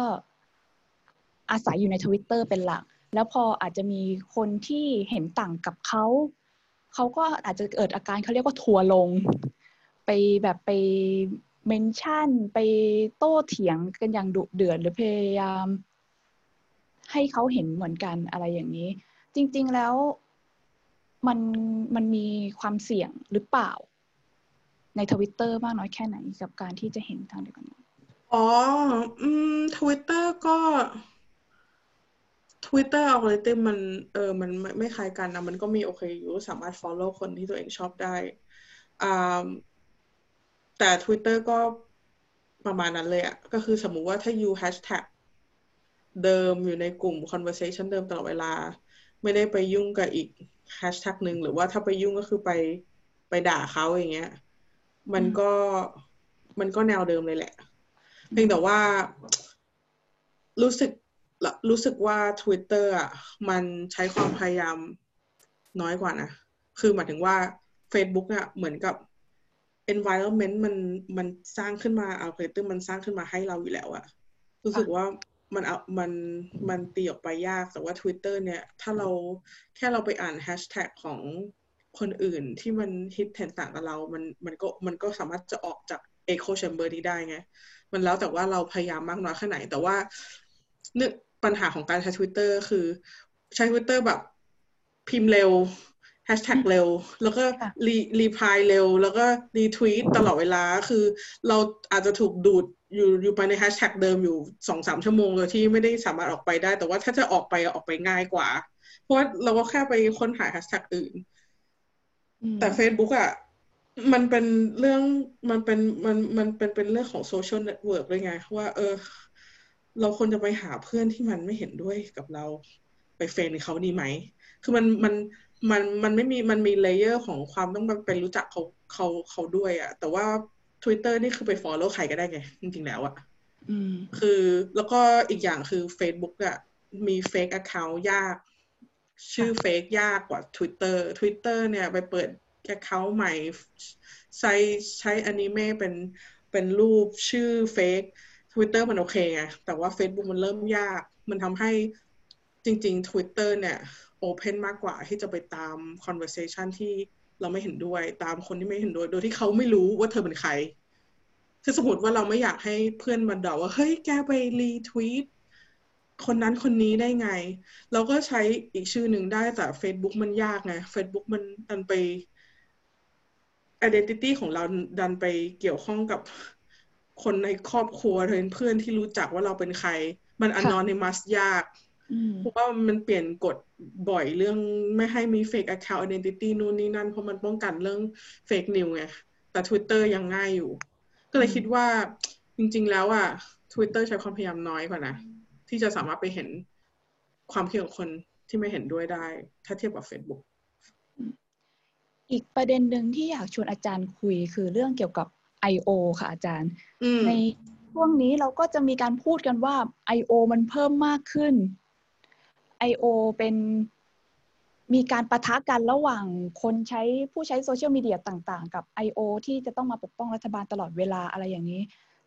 ในฐานะที่อาจารย์ก็ศึกษาโซเชียลมีเดียมาพอสมควรตั้งแต่ปรากฏการณ์ของชุมนุมม็อบกปปสอะไรอย่างนี้ ในช่วงนั้นมันมีปฏิบัติการ I.O. ด้วยหรือเปล่า แล้วการมี I.O. ในโซเชียลมีเดียเนี่ยมันส่งผลยังไงบ้างถึงการเมืองในโซเชียลมีเดียคะดูยากมาก จนกระทั่งบัดนี้ก็พิสูจน์ยากว่าใครเป็นไอโอไม่เป็นไอโอเราเราได้แค่สงสัยว่าเขาเป็นคือมันพิสูจน์ยากอยู่แล้วไงคือไอโอเนี่ยมันมีหลายมันมีหลายระดับ เอาง่ายๆเลยว่ามันไม่ใช่แค่ไอโออย่างเดียวมันคือ ต้องเราต้องถามคำถามว่าหนึ่งคนที่คิดคิดเห็นต่างกับเราอะ่ะคิดว่าเขาเห็นต่างกับเราจริง ๆ หรือเขาถูกจ้างมาสอง ถ้าถูกจ้างมาเนี่ย ถูกจ้างมาโดยรัฐบาลหรือเปล่า อืม หรือถูกจ้างมาด้วยคนอื่นที่อาจจะมีผลประโยชน์ เพราะว่าในช่วงในช่วงเลือกตั้งอ่าสมมติเป็นช่วงเลือกตั้งอย่างเงี้ยค่ะหลายผู้สมัครหลายคนถูกกล่าวหาว่า เอออยู่ไปจ้างคนมาเม้นเรื่องตัวเองแต่แบบ อาจจะไม่ใช่เขา อาจจะเป็นคนที่ชอบเขามาก ๆ ไปจ้างคน มันไม่ให้เขาเข้าใจใช่ปะมันพิสูจน์ยากมาก พิสูจน์ยากจริงๆขนาดประเทศอย่างฟิลิปปินส์ซึ่งอาจารย์ก็ทำวิจัยอยู่ ออกมาเอ่อทีมงานของอคุณดูเตอร์เตที่มันประชาประชาประธานาธิบดีอยู่ตอนเนี้ยก็เคยมองว่าพูดว่าเออ ได้ใช้ได้ใช้คนมา commentเขาเองก็ยังบอกไม่ได้ว่าคอมเมนต์เนี้ย มันมาจากคนที่เขาจ้างหรือคนอื่นไปจ้างเขา คือมันมันเทสยากมาก มันเทสยากมากอ่าก็เลยบอกบอกยากแต่ปัญหาของการเกิดเกิดการพูดถึงเรื่อง I.O. ในประเทศที่มีความขัดแย้งอย่างสูงอย่างประเทศเราอะ่ะ มันทำให้คนคนฝั่งหนึ่งอะ่ะ ไปพูดว่าเออไอคนอีกฝั่งหนึ่งมันถูกจ้างมาตลอดเวลา ทั้งสองด้านใช่ปะบอก นี่ไอโอมาไม่ก็ไปจ้างมาให้เขาพูดอย่างเงี้ยมันมันเป็นเป็นเป็นวัฒกรรมที่พูดได้ว่าคนมันมันมันคิดว่าเออมันเป็นไปได้ไงแต่พิสูจน์ยากพิสูจน์ยากจริง ๆ คือ ถ้าที่อาจารย์ทำวิจัยมา พิสูจน์ได้แค่ว่ามันมาจากอ c c o u n t ที่มันเฟกหรือเปล่า อืมแล้วก็บางทีก็พิสูจน์ได้ว่า เวลาใช้คำพูดอย่างเงี้ย หลายครั้งติดกันในหลาย ๆ หน้า ในช่วงเวลาใกล้ๆกันหรืออะไรเงี้ยได้ได้ถึงแค่ประมาณระดับนั้นอะแต่เทสไปมากกว่านี้ยาก เพราะว่ามันมันซับซ้อนมันมันมันมันมีอ่ามันมีหลายปัจจัย แล้วก็รัฐบาลที่ฉลาดจริงๆก็ไม่ใช้เขาไม่ใช่คนที่เขาเอ่อที่เป็นคนของรัฐเองเขาก็ไปจ้างบริษัทมาต่างประเทศโดยเฉพาะต่างประเทศมาทำ มันมันมันทำให้ดูเหมือนเขา มันไม่ใกล้ตัวเขามากไงอาจารย์ก็เลยคิดว่า ในการพูดถึงเรื่องไอโออะดูตัวองค์กรของรัฐ ที่สร้างประสิทธิภาพทางไซเบอร์ที่ทำให้มันเกิดภาวะไอโอขึ้นได้น่าจะดีกว่าอย่างเช่น ไปดูซิว่าไอองไอศูนย์ ศูนย์แจ้งข่าวปลอม anti fake news ของไทยอะเขาเขาไปแก้ข่าวอะไรบ้าง มันจะมีประโยชน์กว่า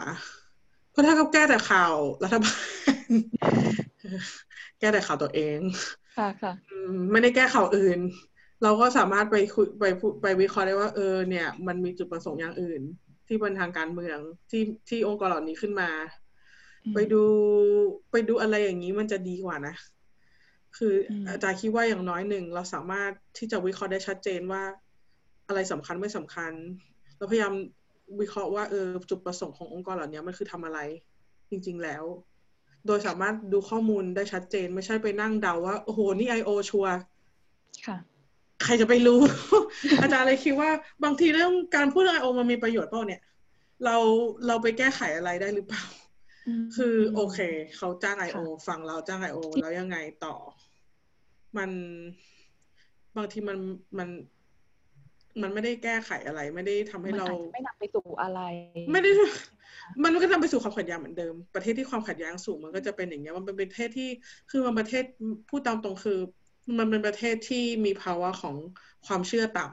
ำความเชื่อในผู้นำความเชื่อในระบบ ความเชื่อในสื่อ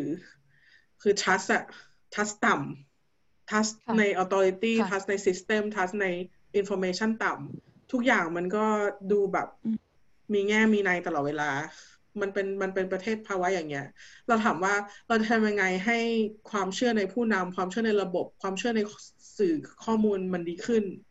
ทำให้คนมีความมั่นใจมากขึ้น เออไม่ใช่ไม่ใช่ความความเออความความมั่นใจมากขึ้น ในข้อมูลในตัวผู้นำในตัวองค์กร ในตัวระบบ ไปสร้างจุดนี้ดีกว่ามานั่งเถียงว่าใครเป็นไอโอไอโอใคร มันไม่รู้สึกว่ามันไม่มีประโยชน์เท่าที่อาจารย์พูดมีอีกประเด็นหนึ่งที่อยากจะชวนอาจารย์คุยเหมือนกันค่ะ เรื่องขขยับออกมาดูการเมืองในภูมิภาคของเอเชียตะวันออกเฉียงใต้ เราก็จะพบว่ามีหลายประเทศที่มีลักษณะเป็นรัฐอำนาจนิยม และยังคงดำรงอยู่ได้อย่างค่อนข้างเข้มแข็งในยุคโซเชียลมีเดียที่เราอาจจะเข้าใจว่า ประชาชนเข้าถึงข้อมูลอะไรต่างๆ ได้ง่ายขึ้นอาจารย์คิดว่าปรากฏการณ์นี้มันเป็นปรากฏการณ์เฉพาะในภูมิภาคนี้แล้ว หรือว่ามันมีสาเหตุอะไรที่ทำให้เป็นอย่างนั้นคะการใช้เครื่องมือทางไซเบอร์ ปิดกั้นสิทธิเสรีภาพของคนอะ่ะ มันก็เป็นแค่วิธีหนึ่งที่จะกดดันเสรีภาพของคน อาจารย์คิดว่าประเทศที่ ไม่มีความเป็นประชาธิปไตยอยู่แล้ว หรือความประชาธิปไตยต่ำอะเขาไม่ได้แค่ใช้ความกดดันทางเรื่องไซเบอร์เดียวใช้ความกดดันเรื่องอื่นด้วยก็คือสมมติพูดถึงประเทศกัมพูชา คือประเทศกัมพูชาเนี่ยมีผู้นำฮุนเซนอยู่สามสิบกว่าปีอยู่นานมาก แล้วแกไม่เคยเล่นเฟซจนกระทั่ง เกือบแพ้เลือกตั้งในปีสองพันสิบสามเพราะว่าพรรคฝ่ายค้านเนี่ย สามารถดึงใจคนในเมืองพนมเปญได้ แล้วคนคนชั้นกลางกับชั้นบน ซึ่งใช้อินเทอร์เน็ต การใช้ Facebook แกก็เริ่มใช้ Facebook ในก็ไป มีข่าวว่าไปจ้างคนมาไลค์เต็มไปหมด แล้วก็ห้ามคนพูดอ่าอะไรที่เป็นวิจารณ์ทางเฟซแกโอ้ยคนไลค์ละเป็นเป็น เป็นอ่านักการเมืองที่ popular ที่สุดในในเอเชียคันนี้ตัวที่ไม่ไม่ไม่แน่ใจว่าคนที่มาไลฟ์ทุกคนเนี่ย เป็นคนกัมพูชาหรือเปล่า แล้วแต่มันไม่พอไง คือเอาเอาเอาเอาโซเชียลมีเดียมาใช้มาใช้มาใช้เสริมสร้างความชอบของตัวเองมันไม่พอ มันต้องใช้วิธีกดดันทางอื่นที่เคยใช้มาแล้วด้วย ก็คือตั้งแต่ตั้งแต่ตั้งแต่แกเกือบแพ้เลือกตั้งรอบนั้นน่ะ แกก็เริ่มกดดันนักการเมืองฝ่ายค้านมากขึ้นจนกระทั่งประยุบพักเขาอีกจับนักนักนักข่าวเข้าคุกไปไปไปเพิ่มความรุนแรงของรัฐทั้งด้านอื่นที่ไม่เกี่ยวกับไซเบอร์จนกระทั่งเลือกตั้งที่ผ่านมาเมื่อปี 2018 โทษทีจำปีทันไม่ได้ ปรากฏว่าไม่มีพักฝ่ายค้านเหลือที่จะไปต่อต่อต้านได้ คือเท่าที่พูดคือว่าการใช้เครื่องมือไซเบอร์ในการลดเสรีภาพอะมันเป็นแค่เครื่องมือวิธีหนึ่ง ประเทศที่เขามีอำนาจมีมีพลังแล้วก็สามารถจะใช้วิธีรุนแรงอื่น ที่เคยใช้มาแล้ว เขาก็ยังใช้อยู่ คือการใช้วิธีไซเบอร์กดดันคนมันไม่ มันไม่ มันไม่สามารถไปคลี่คลาย มันมันมันไม่ลดระดับความรุนแรงทางด้านอื่นได้อะอันนี้เข้าใจไหมพูดงงพูดล้วงง คือประเทศเราอะคิดว่า เออเคยผ่าน เคยผ่านการต่อสู้นองเลือดมา มีทหารเป็นรัฐบาล มีมีการใช้ความรุนแรงสูงเนี่ยพอเขามาเริ่มใช้เทคนิคทางไซเบอร์ที่จะ ไปเปลี่ยนแปลงข้อมูล ไปปล่อยข่าวปลอมไป ไปทำแท็กติกอย่างอื่นที่เป็นไซเบอร์ มันไม่ได้ลดความรุนแรงในด้านอื่นลงไงเขาก็ยังสามารถใช้ความรุนแรงปกติของเขาได้อยู่เลยอย่าไปคิดว่า เออ ถ้าสมมติประเทศเรามันสามารถใช้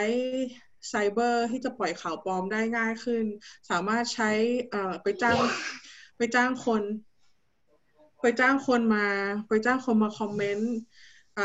ชอบทหารชอบรัฐบาล หรือออกกฎหมายใหม่ ทางไซเบอร์คอมพิวเตอร์ที่ที่ที่ไม่สามารถทำให้คนมีเสรีภาพทางออนไลน์ได้ มันจะไปลดระดับความรุนแรงปกติของเขาอะมันไม่ลดไงเขาก็ยังใช้อยู่เขาก็ยังไปกดดัน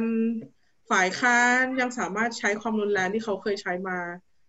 มาก่อนหน้านี้ก่อนที่จะใช้โซเชียลสื่อโซเชียลหรืออินเทอร์เน็ต ก็เลยคิดว่าการที่เราไปคิดว่า เออ เครื่องมือไซเบอร์กับเครื่องมือความรุนแรงของรัฐอะที่ไม่ใช่ไซเบอร์อะมันใช้ร่วมกันไม่ได้เป็นคิดผิดมันใช้ร่วมกันได้ แล้วก็หลาย ๆ ประเทศที่เขาพยายามจะควบคุมการใช้เสรีภาพเสรีภาพความคิดของคนทางอินเทอร์เน็ตอะเขาก็ควบคุมเสรีภาพความคิดของคน ไม่ได้อยู่ในอินเทอร์เน็ตด้วย คือทั้งสองอย่าง พร้อมกันไปด้วยกัน ซึ่งทำให้สามารถอธิบายได้ว่า เออทำไม ประเทศอย่างเวียดนาม ซึ่งมีคนใช้อินเทอร์เน็ตประมาณแปดสิบเปอร์เซ็นต์มันยังเป็นประเทศที่มีพรรคเดียวอยู่ เพราะว่าวิธีกดดัน วิธีวิธีคือเอ่อกลไกของรัฐที่กดดันเสรีภาพทางด้านอื่นมันยังอยู่เหมือนเดิมค่ะมันไปเพิ่มไซเบอร์มาทันเอง เออ มันไม่ได้ มันไม่ได้ว่ามันลดลงมันก็ไปเพิ่ม แล้วการใช้ไซเบอร์ การใช้เครื่องมือไซเบอร์เนี่ย มันช่วยให้รัฐบาลเนี่ย สามารถ identify อ่า identify ตัวตนเอ่อคน คนที่ต่อต้านเขาได้ง่ายขึ้น เพราะว่าคนที่ คนที่อาจจะสมัยที่ไม่มีอินเทอร์เน็ตเนี่ย สมมุติว่าไม่ชอบรัฐบาลก็อาจจะแบบ ไปกบดานอยู่ในถ้ำแถวไหนได้ แต่พอมาใช้อินเทอร์เน็ตแล้วเนี่ยมัน visible ไงคนมันเห็น เขาก็สามารถที่จะมอนิเตอร์ได้ว่า เอ้ย เรามี เรามีนักศึกษาคนใหม่เออที่ต่อต้านเราเขาชื่อนี้เขาอยู่องค์กรนี้ คือมันไปเป็นเครื่องมือให้รัฐบาล ไปสามารถค้นหาคนอื่น ที่ไม่เคยเป็น target มาก่อน ค่ะที่ตอบได้เขาได้ได้ง่ายขึ้นเขาก็ใช้ มันก็เป็นเรื่องการเป็นเรื่องดีของรัฐบาลที่ใช้ความรุนแรงเพราะว่าเขาได้สามารถนั่งอ่านคอมเมนต์กับแฮชแท็กของเด็กๆ เหล่านี้ได้ ค่ะ แล้วสุดท้ายแล้วจริง ๆ พลังของโซเชียลมีเดียมันสามารถเปลี่ยนลักษณะรัฐอำนาจนิยมเหล่านี้ได้ไหม เพราะว่าเราก็อาจจะใช้โซเชียลมีเดียในการแบบ เรียกสื่อต่างชาติ หรือว่าเรียกกระแสสังคมจากต่างประเทศเนี่ยมากดดันให้รัฐบาลเปลี่ยนแปลงได้